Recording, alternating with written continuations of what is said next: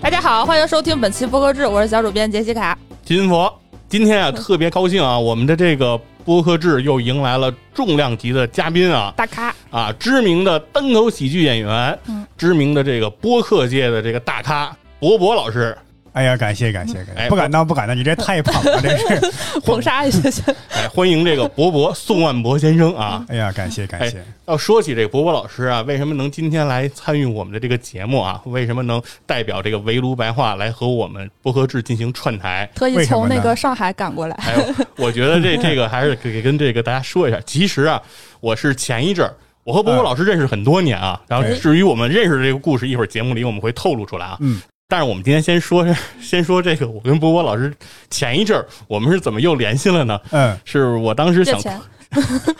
呃，还没 有啊，把 借借条给撕了吧。啊，下一次借吧 啊。是我当时想通过波波老师啊，嗯通过波波老师来联系另一位，对哎对对在单口喜剧界，我和杰西卡都非常喜欢的一个单口喜剧演员，哎啊，对，哎，想和人家呢联系联系，哎，能不能哎邀请人家来上节目？哎，想聊聊这个事儿，我呢就非常冒昧的打扰波波老师说，那哎个那跟人说一声哈、我们联系联系，对吧？我就把这个消息发给了波波老师，波波老师很快也给我回复了，把人家那个微信也推给我了。就在波波老师把人家的微信推给我呢，也回复了以后呢，我忽然就觉得我做的这个行为啊。嗯，很欠妥，为什么？ 显得非常不礼貌。我说 Why？，你想，就是我通过博博老师找另外一个人嗯，来参加我们的节目，那我怎么就不能请博博老师来参加节目呢？才明白过来 呀。要不我没有弄弄半天没回呢，就我说这个事儿办的，哎，非就有点有点有点有点不懂事儿了。嗯啊，我所以赶紧就跟波波老师说，我说波老师没有时间啊，咱们那个赶紧来那个参加播客制。然后波老师非常热情啊，说嗯啊行没问题，说我呀就是呃周末比较忙啊，因为这哦个演演出员嘛，对吧？嗯对对我们都知道这个演艺圈嘛，就是周末比较忙。然后周中呢，我应该还是能有一些时间啊，咱们回头约一约，所以正好就约到今天了啊， 也跟他也很巧，啊，正好这几天我我就是从上海来北京办点事儿，所以就是来录节目，对，因为因为我以为你们不知道我在上海呢，啊对。不是在那个银杏树下不是提了一嘴吗？对对啊对对，你要是真前几天我就是在上海，哦这几天正好来北京办点事儿。来哦得是，早不如来得巧。对对对，哎，那现在是演出也是主要在上海办吗？现在其实我演出主要全国各地跑，哦在上海演的还真不多。哦，等于是全国哪儿都会去对对，跑这个演演出专场啊、巡演之类的。啊。那现在回北京演的还多吗？回北京上周演了，在单立人演啊，哦演了几个拼盘儿。我刚才还跟那个杰西卡和那个老袁聊起那个伯伯老师说，嗯我说伯伯老师在相声里相当于文哏的相声演员，苏文茂那样的。哎，嗯，对，就是歪批三国是吧？哎，相当于说是经常要在他的这个文本中有一定的这种文学上的这种追求，其实我我我想的是，就是尽量还是为你的演出服务，嗯，你不能说是我设置了一个坎儿，跟做这个。考题似的，你观众，你要是不读过这本书啊，你就不懂这个梗，是你的问题。咱不能这样，对嗯，就是你的这个东西还是为段子服务的，让你的段子更好了，呃，更有趣了，或者说更有一定深度，这个可以。你不能嗯拿来是考观众，是吧？没读过这个斯宾诺莎的书，对吧？嗯那不配听我的段子，咱不能整这个，对吧？对对对，但是总之呢，就是还是不一样，因为就是虽然都是这个单口喜剧，目的其实都是娱乐大众嗯啊但对是对对每个人走的路子还是有有有有分别的，是对吧？是啊是，所以我觉得也挺有意思的一个事儿。所以今天请博博老师呢来聊聊呢，咱们其实我是挺想先从这个单口喜剧，嗯，这算是我们这个知道波波老师的算是第一个主业啊。当然，对对对最开始波波老师的主业是游戏策划对，是游戏策划。 对，游戏策划游，戏策划这一方呢，其实是在、呃、超级文化，对二零二一年，嗯，对，二零二一哦年就是对前年了。对，是博博老师就参与过播客公社的另一档节目《超级游文化》。哎，那期节目，博博老师给我们带来了一个游戏，叫《艾迪芬奇的记忆》。对，当时那期节目的这个带来的这个游戏，给那个超游的听众就给震了哦，啊！评论区都是这样的，说埃迪芬奇的记忆终于聊了，我没有想没有想到你们能你们能聊这个游戏，然后这个游戏它能聊吗？也能硬着头皮也能聊，反哎正确实我们真聊了，但是那一期游那那那个游戏聊完以后，当时是我呃院长和那野人跟伯伯老师聊的哦。聊完以后，其实我们三个人都不知道埃迪芬奇的记忆是什么游 戏。我因为我那个游戏它是一个独立游戏，嗯它不是那个大公司发行的那种大型的商业游戏，啊，但是一就是因为这个，它反而是比较有个性，是，跟主流游戏不一样。我觉得有点偏意识流这个状态呃了，。对嗯对，就是有时候咱们就玩了很多那种商业游戏啊，嗯你觉得哎呦千篇一律，咱想追求点有个性的东西。嗯而且我觉得这个游戏啊，它也不是那种哎那不好玩，但我很有个性，我就不照顾你们一般受众。没有，它其实体验感也非常好，又非常有个性的一款游戏。嗯。哎，那就那说回来哈，咱们因为哎刚才说的是第一个，我们认识博博老师是这个单口喜剧， 对，我想问问博老师是，您觉得这个单口喜剧和这个相声嗯，它有什么样的区别吗？啊，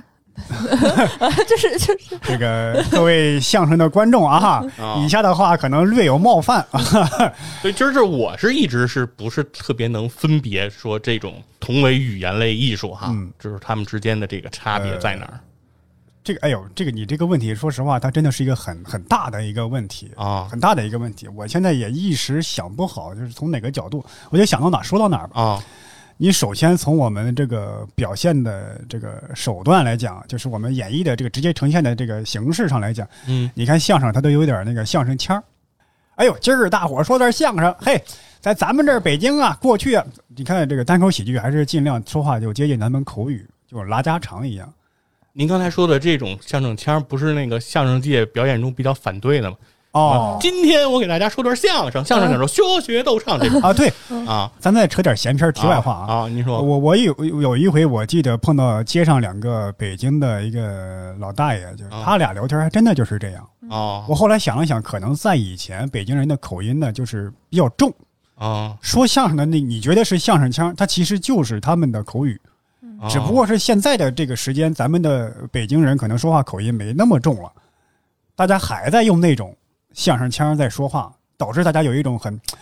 割裂的感觉。说咱们生活中不这么说，你在舞台上怎么那样？嗯哦，哎，有点像小品都说东北话，对对嗯对。什么人都说东北话对那种劲儿，那现在单口喜剧，我觉得可能就是还是时代的一个原因。你看，在过去它可能那样的发声更响亮、更厚重，哦，嗯没有麦克可能，对，但是在今天有麦克风，有非常好的音响设备，所以我们就口语化，呃，尽量还原生活的感觉。甚至你能看到有些人他口齿都不太清楚，他也可以搞我们单口喜剧。当然，这也是哎，对，这就是我，这就是我想说的，就是因为我们知道相声是要练功的，对对对吧？这个是要从小开始练的，这个对发音啊、口齿、吐字，是吧？是那单口喜剧演员，那是不是也需要练功呢？是不是平时也得扒拉扒拉标兵奔来的多 呢呃，这个可能有人私下用功，嗯但是我们基本上不讲究这个啊、哦？但是呢，你想，咱们不要求说你这个人口齿多么的伶俐，至少让每个字发音清楚，大家能听明白你说什么。这个，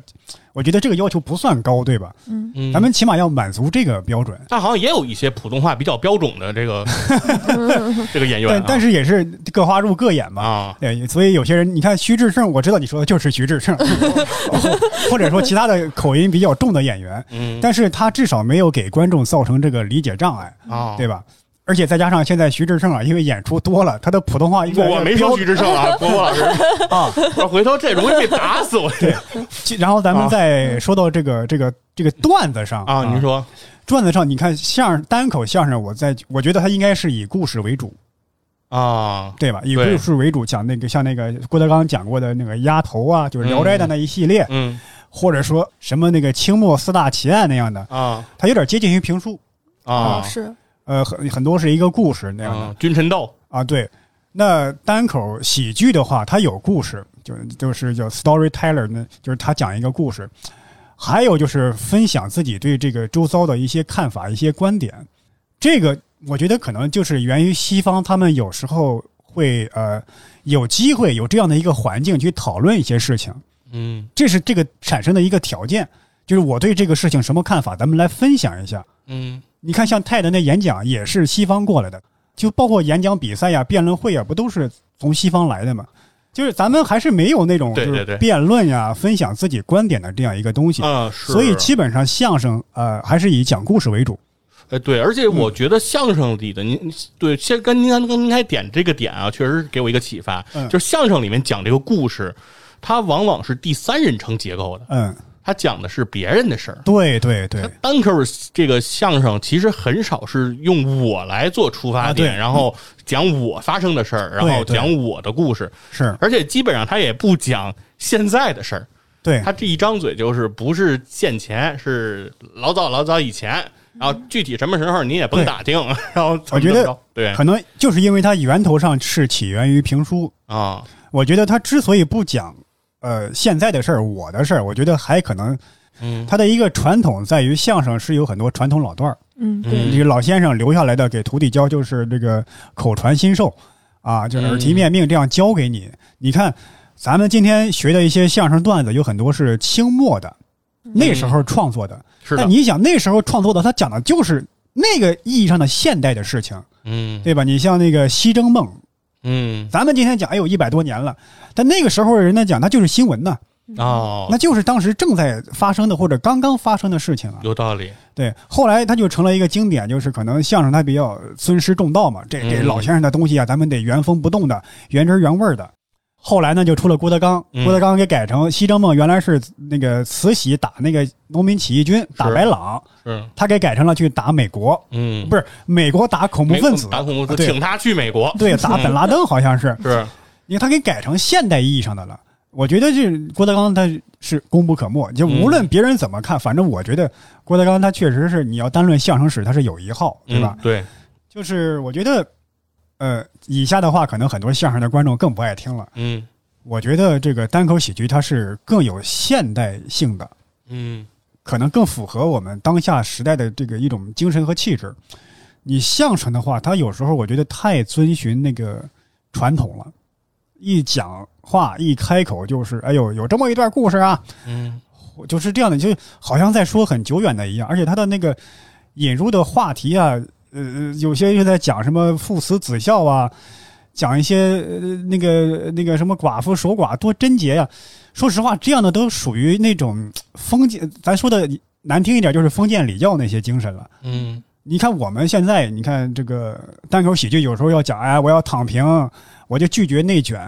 我我不想，我不喜欢什么，我最讨厌什么，就直白的表达一个个人的想法和观点。我不想活得规规矩矩，遵循那种什么传统道德和美德，这是更符合现代人的精神的。你相声就说，哎呦，比如普通且自信，啊，对，像杨笠的普通和自信，嗯和自信，它是相对来说，甚至是有点先锋的精神和气质的。但是相声有时候要讲，哎呦，咱们人呢，在家要照顾父母，出门要结交朋友，这确实是好话。但是你不觉得这有有点过于陈腐了吗？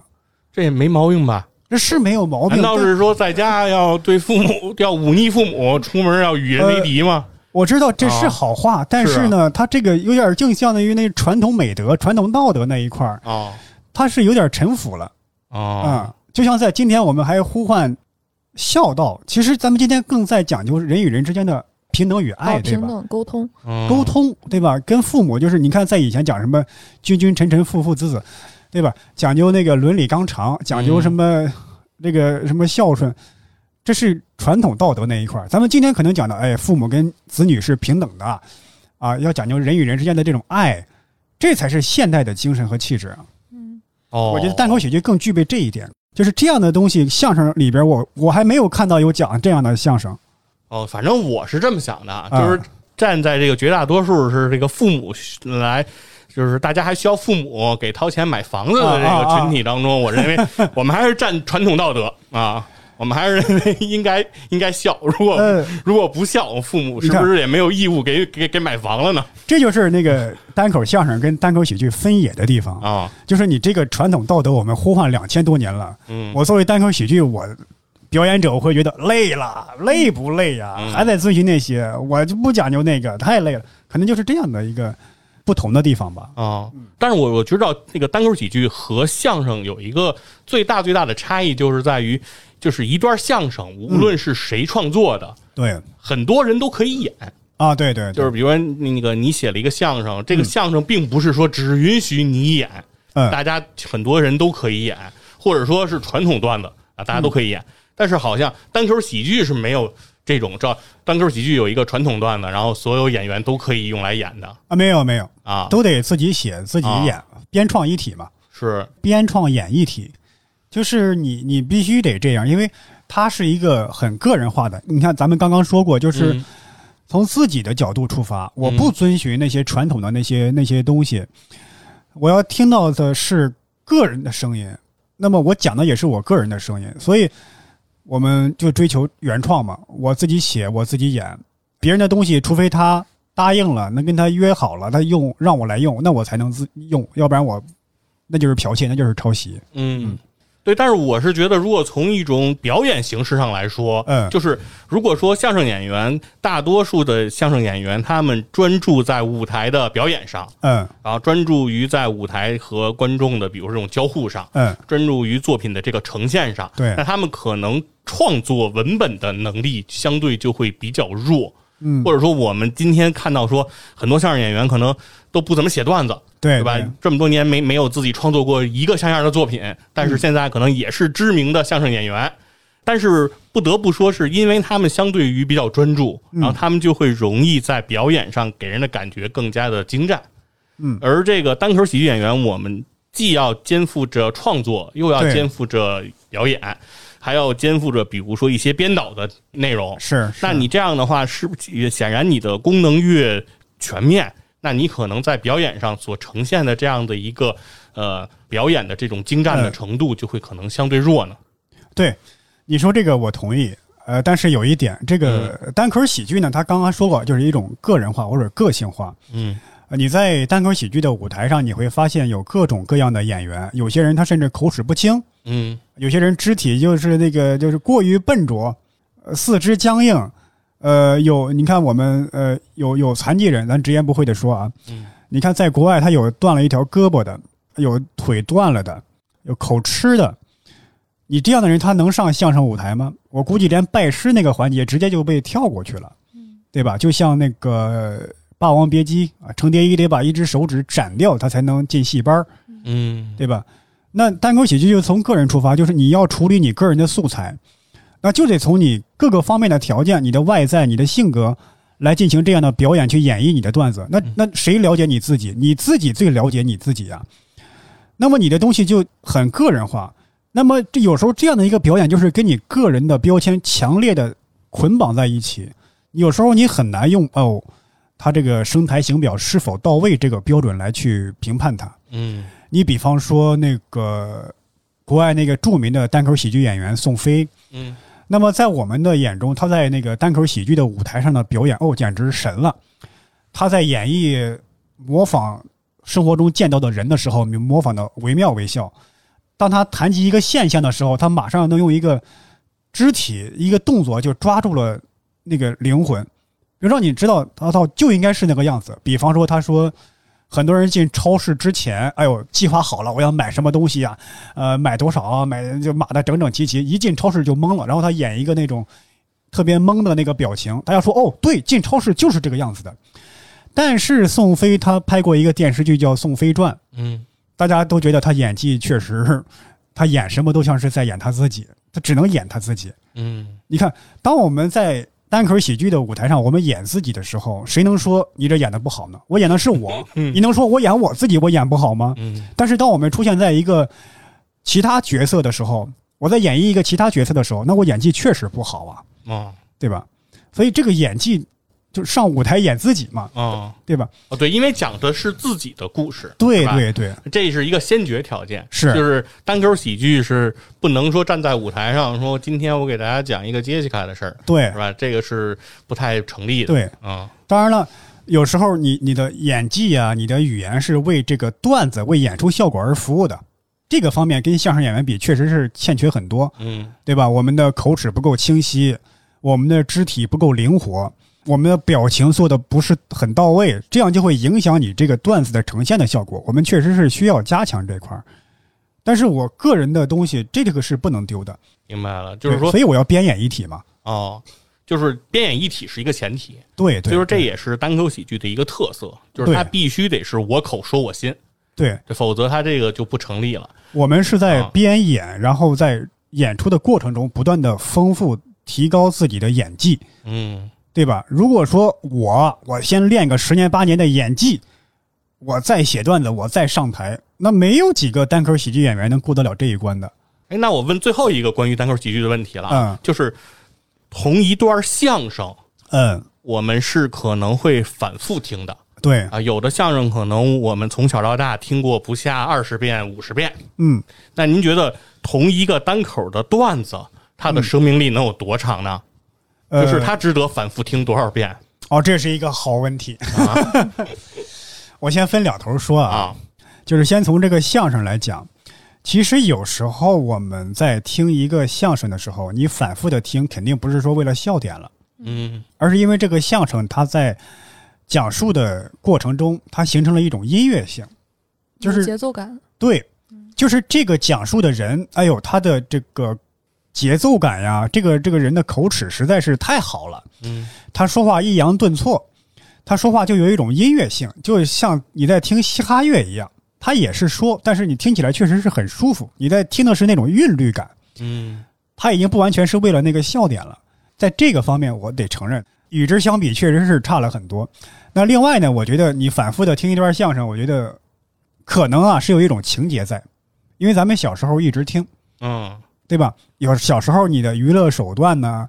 不是很丰富，再加上这个人侯宝林呢，嗯，这个这个那个那个单口相声大王叫什刘宝么？刘宝嗯瑞，对，刘宝瑞两位老师，人家的一是有个人魅力，二人家的说话就富有音乐性，你爱听他讲话。嗯啊，嗯对，声线也特别有特色。对对嗯，你爱听，对吧？像侯宝林老师说话跟唱歌一样，对你爱听。对，嗓子就比较高。其实其实马三立的相声，嗯我不是特别愿意反复听。嗯只有一因为个这笑点，呃，二一个是嗯马三立的那个嗓音，它嗯穿透性不是很强。对尤其是那个当年那个录制效果如果不好的话，是，他呲啦呲啦以后，他那个声音其实听着就特别费劲了。对对但是侯宝林的那个声音就特别舒服对啊，当然刘宝瑞的也也是很不，他因为他也很有特色，他有点刘宝瑞那个是那个鼻腔共鸣音出来的特别的有特点，嗯而且我很喜欢侯宝林老师一点在于，他说话就没有那种相声腔啊，就像拉家常一样。哦，是生活化，如果在今天，他就是一位单口喜剧大师，嗯呃，他就生得早是一位相声大师嗯，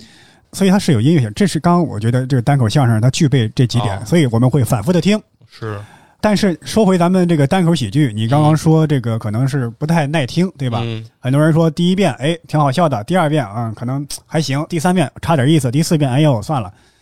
我觉得可能就是因为我们现在听到的都是一些电视上的一些那个表演，嗯那个电视上的表演它有非常多的因素，它要在密集的输出自己的笑点和观点，它成了一种竞技的一种形式，为了比赛而服务的。那么在这个我们有时候可能听起来的话，我们要着重听它单位时间内输出了多少这个笑点，哦所以你这个听感上可能是差了点儿。再加上我们确实刚刚说过，我们的这个口条啊，跟相声演员比，它确实是差，差了很多，不是一点儿半点儿。所以在音乐性上，就是说话让你听起来很舒服这一点，我觉得是差了一些。但是你看，我看国外的一些大师级的单口喜剧演员，嗯像那个 David Chappelle，呃，乔治卡林，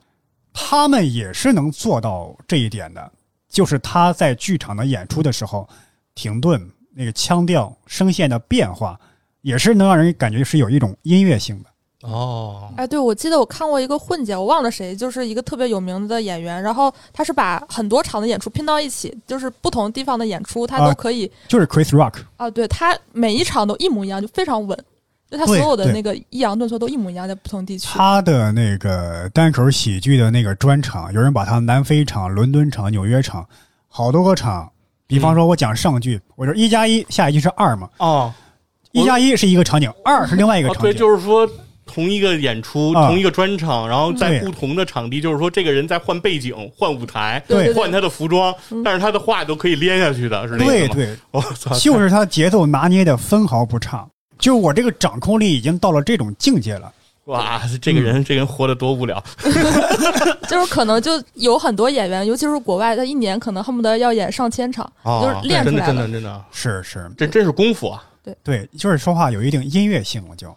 哦，所以说其实单口喜剧也不是我们想象中，它是一种自由自在的、非常散漫的艺术。其实它也是有着比较强的这种约束性的。哎，因为咱们现在聊单口喜剧，其实就跟聊播客差不多，啊哦它就在国内都属于一个非常非常早期的阶段。哦就我们现在看到的很多现象，可对能并不能代表这个艺术门类的很多。你想他他来国内也才十几年，嗯，十几年，然后因为线上节目啊，他被推到公众眼前，他发展的阶段还是比较低。嗯，是，我敢断言，嗯发展了十几年的相声，还不如发展了十几年的单口喜剧。嗯，说的对，嗯，这这我这我信。对对对对，行，那咱们单口喜剧这一趴呢，就先告一段落啊，嗯因为咱们重点还是得聊这播客这个事儿啊。嗯因为我和博博老师认识，就是因为这个播客，哎，厉害了，对吧？因为是对对，就是厉害了。哎呀因为我们厉害了。 对，其实我跟波波老师应该已经认识四，差不多四年、三四年了，对吧？我应该是在二零一九年的一月份那会儿，然后去无聊斋，当时录这个无聊斋的节目，嗯录了一期我在印度的这个见闻，说好多次了哦，无聊斋的第四十三期节目啊，高背如流， 我是那一期的嘉宾啊，哎然后对那一期当时还是在大警场那儿，对然后对对跟那个教主波波和刘少一起录的那期节目，那嗯次是第一天认识这个波波老师，啊，后来就是又看了那个单立人的一些演出啊，对对对对跟波波老师又见了几面，然后就比较熟悉了。然后后来就是也经常有时候偶尔聊一聊，比如说要我我要是想认识其他的单口喜剧演员的时候， 对，所以说就很想跟那个波波老师聊，因为波波老师现在是在做围炉白话啊，对对另外一档以读书为主的这个内容的这个播客，对，现在也不想读了。对，然后那个无聊斋呢，其实是一档就是比较那个偏重访谈类的，就是啊对让让嘉宾说出自己的故事， 是，呃为主的这样的一档播客。两个播客的差别呢，我觉得还是呃风格上还是比较大的。对对啊，对所以说挺想让伯伯老师聊一聊，就是您在这两档播客，就是都已经录制时间已经也都不也都不短了。对然后我觉得可以做个比较哈，就是不同风格之间的播客，您参与之中的感受是什么样的？感受啊，就是我感觉我在围炉白话话多了，有机 会抢到话。因为因为在无聊斋啊，因为经常采访，嗯你想我们三个人嘛，是，三个人采访一个，你要话都特别密，那采访不成了，把嘉宾晾一边儿了，对吧？嗯再加上，其实我有时候我说实话，我真的不擅长采访这块儿，嗯社恐。我有有时候跟生人吧，哎呀，不太好拿捏这个度，哦，这问题该不该问呢？问了人家会不会毛啊？就是有这个顾虑。你在这个顾虑的时候，时间就溜走了。还有就是，有时候你采访一个性格很内敛的嘉宾，怎么办？像要把他的嘴撬开一样。哦呃，说实话，我每次在录制跟这个嘉宾，尤其是生人的时候，我都有一种嘖坐立不安的感觉。嗯哦呃，真的是这样，就像一个人硬逼着推着你，就是内向的人变得外向，这确实很难。然后我做围炉白话的时候，你看，就是跟英宁嘛，嗯英宁我们两个主播，大家也都很熟啊，知根知知路，反正读书嘛，嗯，就以这个书本为抓手 啊，哈哈，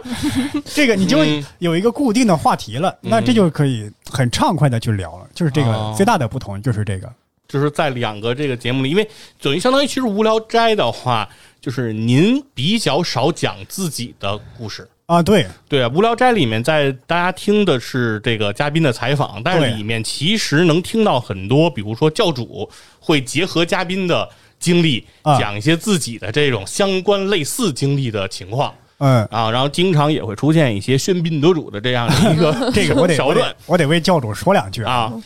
因为是这样，我们单口喜剧演员呢，有时候啊就有一种服务意识，嗯这种服务意识在于啊，就怕这个场子冷下来，哦，话不能撂撂地上，话不能落地。哦你看我们在采访的时候，大家在听的时候呢，你会感觉哦非常密，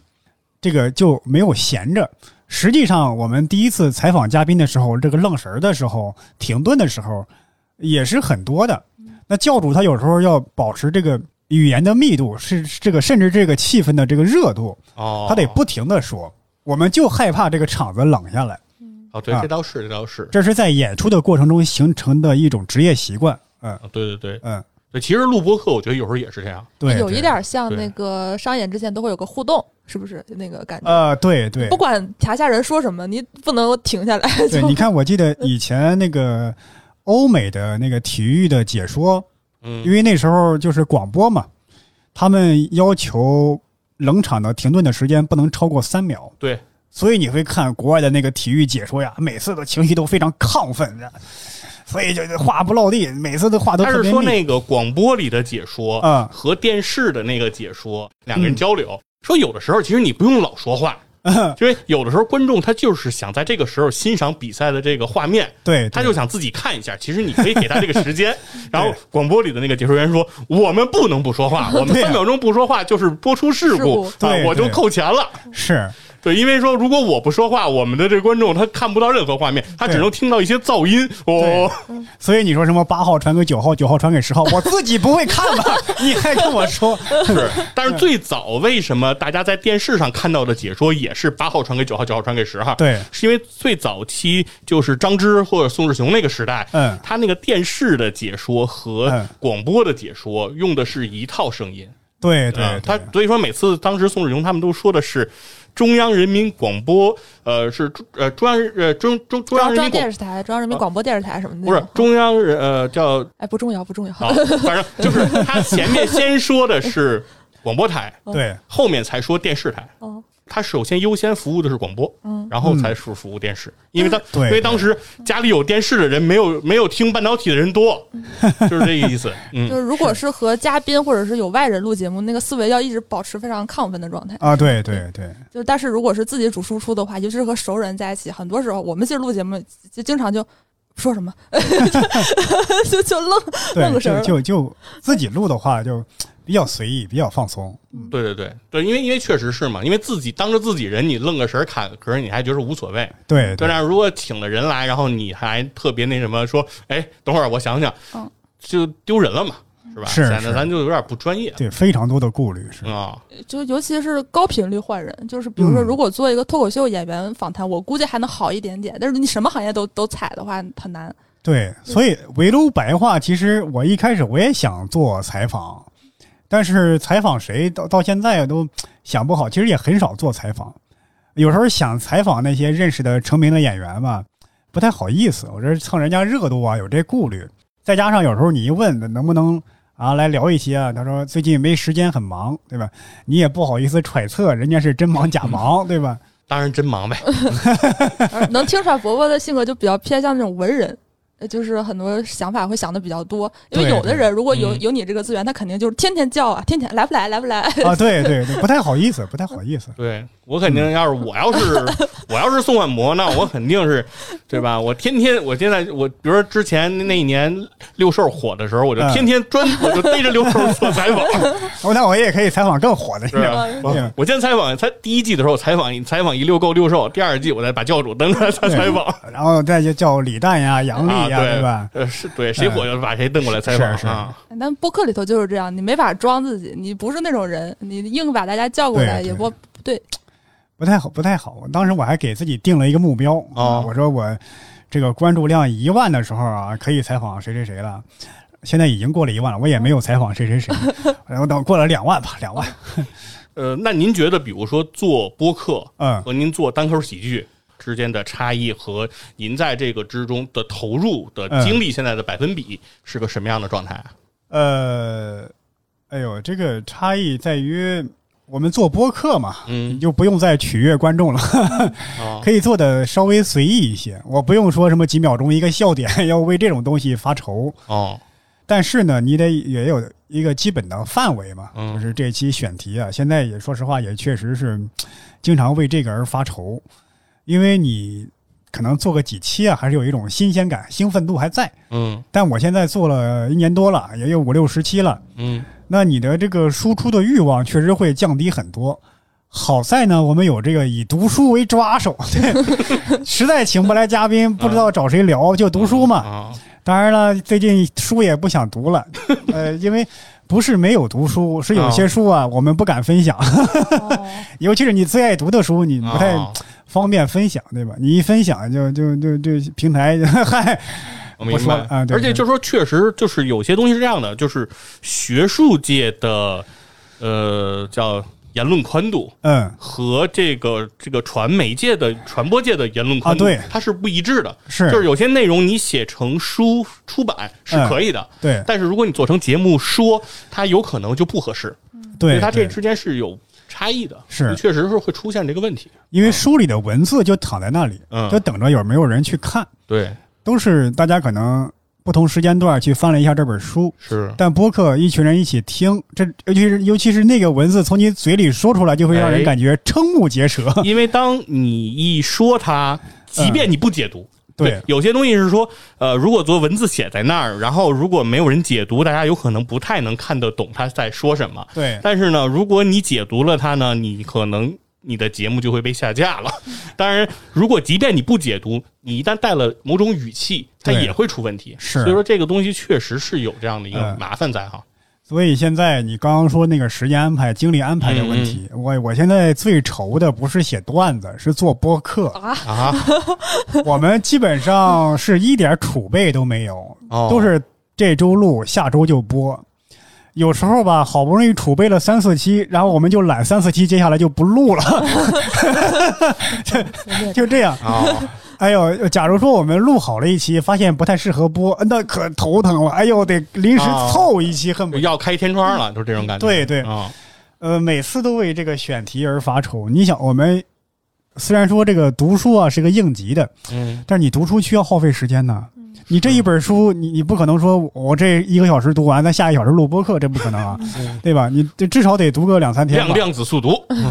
对呀、你嗯就读个两三天，你再分析分析，揣摩揣摩。是 我再搜一些这个书评、评论家的意见，嗯这这一个星期没了，那对吧？是但是而且你分享书又跟分享电影还不一样，啊你分享电影有时候你咱们看过一些分享电影的啊，把这个故事情节讲一遍，哎呦嗯这个谁谁演技怎么样，哎呀灯光摄影照明都不错，哎呦风景很漂亮，我强烈推荐这部电影，演技绝了。这就一期影评就结束了， 虽然说很水，但是大家可能也热闹热闹。嗯但是你读书你不能这么弄啊，是，对吧？？你读书，你把小说的故事情节讲一遍，那可能小说的故事情节，那其实可能不占这个小说最核心的部分啊。嗯啊你这不呃误导人嘛？就是会有一种哎还是心理包袱在，对，嗯所以就是现在也是越做越难啊。你看，好在我们原来名字叫围炉白话啊，嗯不是读书白话，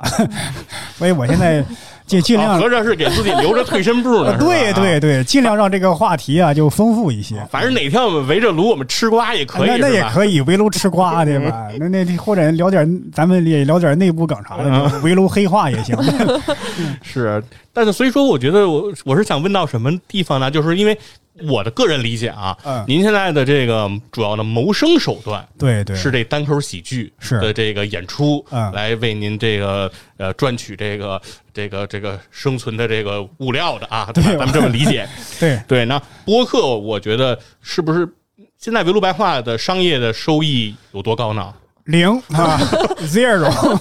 那那如那它一定就不是零。如果它的收益是零，它就一定不是零，那就是嗯它一 这它一定是个负值。时间啊对，因为您 一定对吧？因为我们录这些东西，其实一定是往里头有投入的。呃，它对你的时间成本对，吧只要它不挣钱，它就一定是负值嘛。对那所所以，我现在就会觉得说，呃，这个东西，而您现在又认为说做播客反而比您做单口喜剧嗯，更耗精力，给您是带来的压力更大。对对，那我就问问，图啥？啊，对，为啥你图啥呀？嗯 图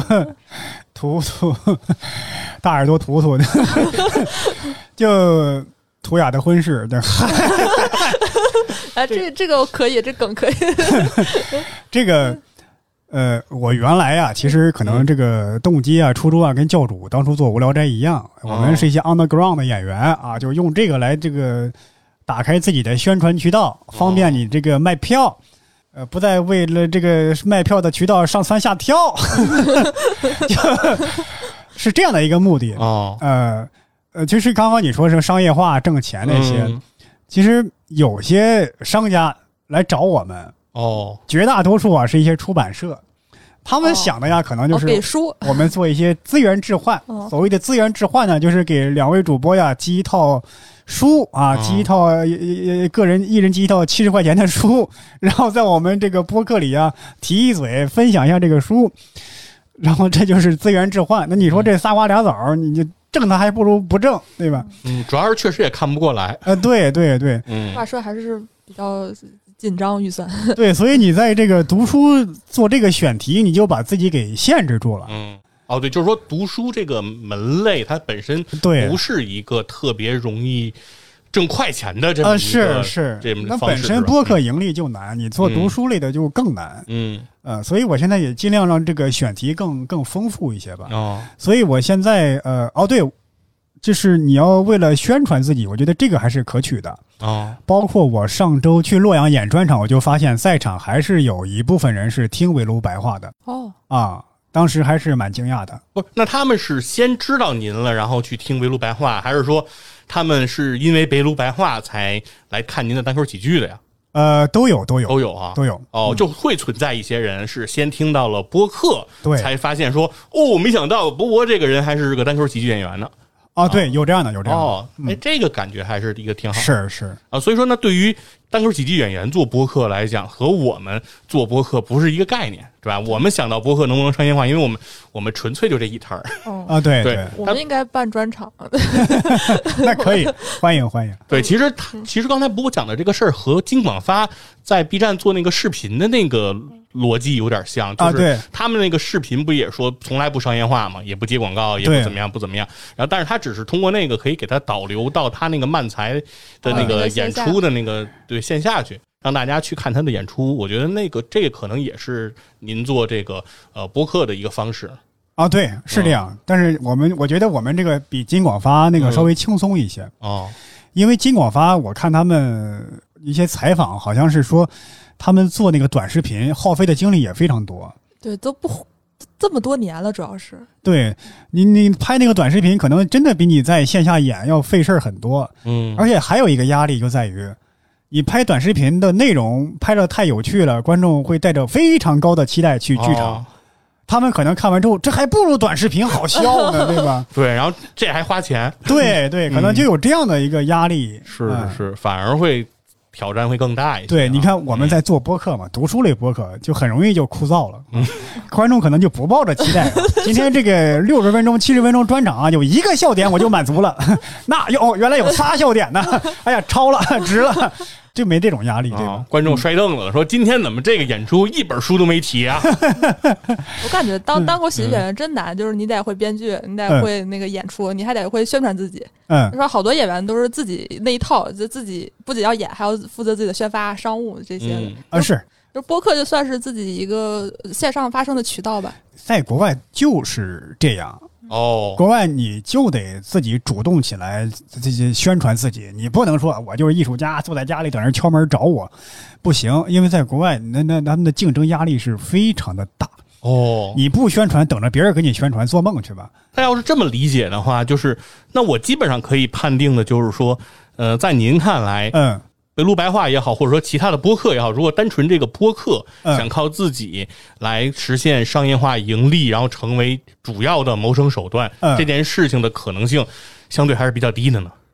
呃，你说其他的播客吗？或者说，咱咱咱不说别人了吧，咱就说、咱就咱就说自己吧。嗯比如说围炉白话，嗯，围炉白话有没有可能有一天成为您的这个主要的谋生手段？说甚至说有一天博博不再演单口喜剧了，嗯，说我不出去呃全国满世界的去呃跑演出了，猴儿累的，我就待在家里啊、呃跟人家录这个围炉白话，我们就能过得跟以前的生活质量呃保持一样的一定的水准了。这个有可能能实现吗？呃，反正从我个人的这个想法来讲，嗯我还是尽量以演出为主，嗯把播客当成一个宣发的，或者说表达自己一些想法的一个渠道。嗯我也没有指望着说它能够成为我主要的一个呃盈利的一个方向、一嗯个手段。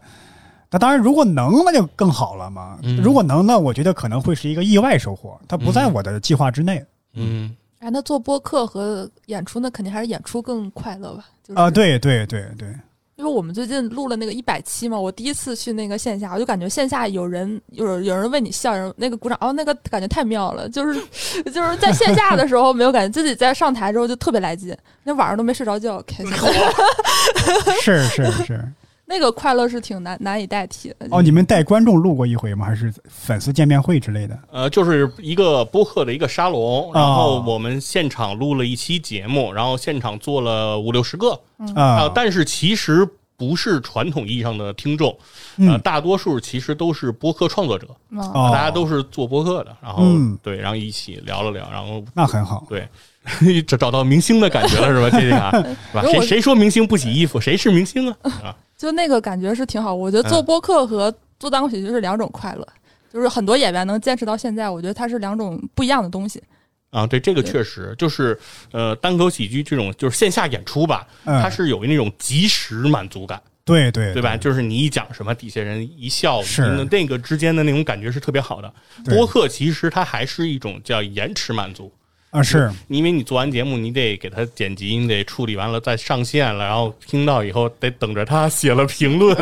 然后怎么怎么样，你才能知道这呃个东对西的效果好与对不好。对对，所以它一定是一个延迟的一个情况，是它就不会有那种及时满足能给你带来更大的成就感。对对嗯，这对，个哎是现在确实也有一个现象，就是我发现，虽然单口喜剧现在国内演员他的数量增长很快，播客也有很多，但是基本没有喜剧演员做的播客是聊行业的，差不多没有，基本上 zero，大家都是聊可能其他的吧，访谈类的、生活类的 因因为这偏个多行业它不值得聊啊，啊，不值得吗？它多不有值得意思聊啊！啊。你想才第一发展才十几年，真正的壮大辉煌也就这几年。嗯有名的演员就那几个，然后出名的出圈的段子也没几条，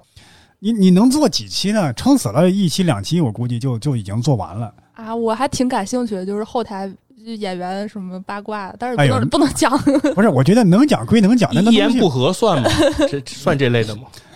算吧，但啊是那些事儿，我觉得都是鸡毛蒜皮，它不值得聊。哦就就，哎呀，我没有觉得这个行嗯业多么值得琢磨，就是这些事儿。这还跟我想法挺不一样的。啊我我跟你想法肯定不一样 啊！你为播客这个行业还做一节目呢， 对然后人家觉得说单口喜剧这个行业不值得聊， 那你播客算啥呢？是吧？单口喜剧如果是这根手指头，你播客连这个手指头都没到嘛？对，因为因为原来有朋友想写这个单嗯口喜剧的历史，然后出一本书，他采访我，我的哦单口下意喜识剧史啊，对中国单口喜剧史，啊啊，他采访我，我下意识的反应就是值得写书吗？ 那写书，那那可能一篇文章就涵盖了吧？哦，一个一个那种人物那个公众号什么的，可能差不多了。啊，对，撑死了写两三篇就完事儿了。我下意识反应真的就是这个。哦，你是这个想法，因为其实我觉得也不只是单口喜剧或者脱口秀这个行业，我跟嗯很多人聊，我就是说，比如他可能是某个行业广告啊或者营销，我说你为什么不做一个这个？他就觉得没没没得做，就是西西佛也什么，你你的行业你也不觉得有必要做个播客，呃大家还是得做自己感兴趣的东西。啊，对，而且就是我觉得你要说电影啊，嗯这个什么艺术之类的，它发展很很多年了，非常多的演员呀、导演啊可以聊的，这个我觉得是可以聊的。但是我们这个行业的时间不长的，不值得聊，我觉得。啊，真的吗？哦我觉得可以试一试， 做个付费什么的。那你可以做起来，你你去采访那些演员啥的啊，演员还是比较普遍来讲比较有表达欲。 啊！对对对对呃，你们会有那种单口，就是演出后台是大家一起在那儿聊天儿的情况吗？啊，原来有，现在现在少了。原来大家就可能都比较迷茫，不知道该怎么做，就相聚在一起抱团取暖。现在这个行业壮大了，理论更丰富了之后，大家都觉得我自学就可以。哦，嗯，这就是不同行业的这个状态吧。因为播客现在还好，就我嗯们办线下活动的时候，大家还是挺热情的。嗯 如果大家都挣钱了，可能就啊，对对对，就是你说到根儿上了，你说到点儿上了。是那那不能随便聊了，对 吧？那那教会了你，我咋办呢？是吧对对哎对对，对，所以就是那最后啊，其实我最后这一趴啊，想想问问波波老师，就是您对于播客的审美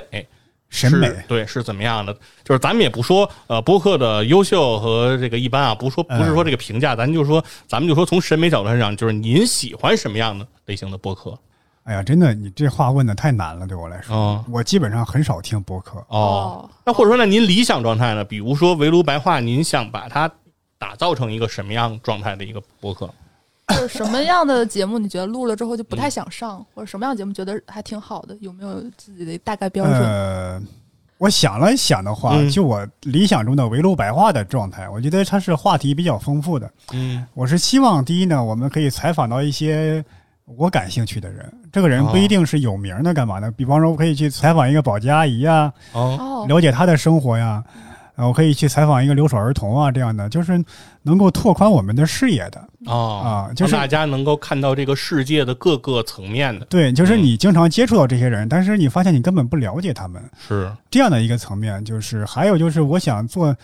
很多的，你比方说我在围炉白话也尝试过做一些什么历史类的呃分享，就是类似于什么评书啊、故事啊这这样的。还有就是我是希望能够大家有时候对一些热点话题，你能够有一种超出观众普通人的认知之上的一种评论和讨论啊，是这样的，因为我我。其实我很少听播客，但有时候听到一些其他的播客在讨论我们这个行业的时候啊，嗯就感觉可能就有点有点过于的肤浅，嗯就是这些人他们，你感觉他啥都能聊，感觉啥都聊不明白，就是张嘴就来，你就感觉，对吧？他也聊音乐，他也聊电影，他也嗯聊这个单口喜剧，但是他啥也聊不懂，他也啥也聊不明白，嗯因为他，因为他他的认知啊，他的阅阅历知识太欠缺了，所以我就希望就，你可以好笑，对吧？像闲聊那样的，嗯也可以就是有一定深度，嗯但是你尽量做到普通人做不到的，嗯你不要让几个人整一个设备就发现哦跟你差不多，只不过是因为你先做啊，这就是我理想的一个播客吧，就是就是 要花时间，就是做出来的内容不是那种自己一拍脑子就想。啊，对对，虽然我经常一拍脑子就做了， 但是这个其实是挺挺挺难的一件事，因为周更真的不容易啊，。对，那那嗯就是因为不容易，你才能显示出跟普通人不一样嘛。嗯其实这是我对所有的东西的一个标准，嗯包括我做单口喜剧也这样。哦我对自己提的标准的要求就是，你不能让一个人琢磨两天，拿根话筒上去就跟你一样了。哦，我之为我在一人处，是吧？对，就是嗯你，你是专业的干这个的，你就得超出普通观众嗯啊！你画个画，你说这人在家里练两天、练两周，他拿个画笔画的跟你一样，甚至比你还好，那你还是职业画家吗？嗯，你不行啊！哎，对，就跟最近我老看老刷到那个刘一帆，就是那个九转大肠那个视频里的，对呀、那那个那个评委，他嗯，就说那个他他参加那个什么厨厨神争霸什么这这电视叫好多好多年前的那个节目，嗯里面的就是那个厨师做那个甜品，就是把酸奶里面搁了些水果，嗯，然后呢跟冰箱里一冻，然后就端上去了。然后他就说这个东西，他说如就不应该在电视上出现。他说嗯如果你是来争当厨神的人，你给人家端上来的这个东西叫甜品，说这跟电看这个电视机前的这些所有人，他们会看完这个说这个有什么跟我有什么差别？我也会买一个酸奶， 往里搁点水果，那我也是厨神吗？对他确实是这样的。对我我记得那嗯个，我看过一本书讲日料的，哦日本一个著名的厨师，他就说，如果如果有一个好的菜谱。家庭主妇拿到了她也能做的菜，不输一些专业的厨师。但我们专业厨师拼的是什么？拼的就是体力和脑力，就是体力。你看，你一天可能要做几百个菜，那家庭主妇她未必能有这个体力。嗯脑力就是家庭主妇做两三个菜可以，但我们能够设计一套酒席，嗯对吧？我单口喜剧虽然说人人都能讲五分钟，但我讲一个专场，你能吗？你来不了，嗯对吧？那我能除了给我自己写段子，我还能帮很多人写量身定制段子，这你普通的观众你能来得了吗？你来不了，嗯，对吧？这就是比的是职业，对。职业职业精神。对，我你们也比体力，说啊你们可以一个月演二十场，是吧？ 啊啊，对吧？ 然后一般人他妈演三场也就也就歇了，我嗯我我记得嗓子就废了， 嗯，我那呃，我记得那个原来有一些呃新人问我，他说：“嗯哎呀，我这个段子讲了好多遍，都不想讲了，在台上都恶心了。”哎呦，有时候我都就是演的就很疲惫。我说那不行啊，咱们是职业干这个的，嗯，你你就得每次都得拿出最饱满的精神去干，对吧？还有有人跟我说说我这个口条不行，我说口条不行那就练呐。我原来口条比你还差呀，现在不说多好吧，我起码能把话说明白了。就是你你你不能说，哎呀，我就这样，我很个性啊，我的个性就是口齿不清，啊嗯 那不行，你是职业干这个的，你就得对自己有一个严格的要求。嗯你你看，就像你上班一样，你能说老板我今天心情不好，我不去了，嗯，对吧？我克服每天要接一百个电话，我说我今天接了一百个电话，我心里烦，下个电话我不接了，但不行，这就是职业精神，嗯就有难度，你得给自己上难度，你不能让一个人随随便便训练两天就就超过你或者跟你一样了，这不行。所以我嗯对很多事情的要求的标准就是难度，对吧？你厨师做饭，你不能说我跟家庭主妇一样一个水平，那不行。嗯嗯，所以说难度就是说，对于播客来讲，您觉得也应该追求一些难度和，就是难度啊，啊、或者说在里面投入更多的精力和更多的设计和对更多的思考在里面。是只有这样的话，传递出来的内容它才有价值。啊，对对，嗯对吧？大家听了，比如说你唠叨了一个小时，大家不觉得说这一个小时就浪费了，对吧？啊，对于他的生命来说，这一个小时就还不如干点别的呢，对吧？就是是不要有让人有这种感觉。我不一定说嗯我听了这个播客，我一定得多么有收获啥的，嗯就是我成了听了这一期聊哲学的，我就成了大哲学家了。嗯那可谁能达到这这这水平呢？对吧？嗯那就是觉得你你你不要让这个人他拿起来这个设备随便搜集点儿，随随便百度了一下就跟你一样了，那这不行，嗯，不能这样。所以还是波哥说那句话，先做三年， 就保持这个难度，然后再坚持三年，差不多对就对能对看，出来这个最后成果了。是嗯，夫妻博博做博客肯定超过三年了，啊，对，是吧？从无聊斋到围炉白话，呃，对，应该是超过三对年，了应该因为无聊斋是要五周年了嘛，啊，对对对？吧？所以说，那博博肯定是超过三年了。嗯，时间和这个精力的投入肯定是有变化 的。是是是，是行那今天呢也是非常高兴啊，能够跟博博聊了这么多啊，关于这个单口喜剧、相声嗯和这个播客之间，因为确实我们也很难得啊，能够请来一个在播客呀和单口喜剧啊上都有建树的这样的嘉宾、啊。你可以请石老板吗？石老板对不好笑， 对，这我同意，我强烈 同意。很少看的 时候，嗯，反正反正还 行。我们今天我们今天聊挺好。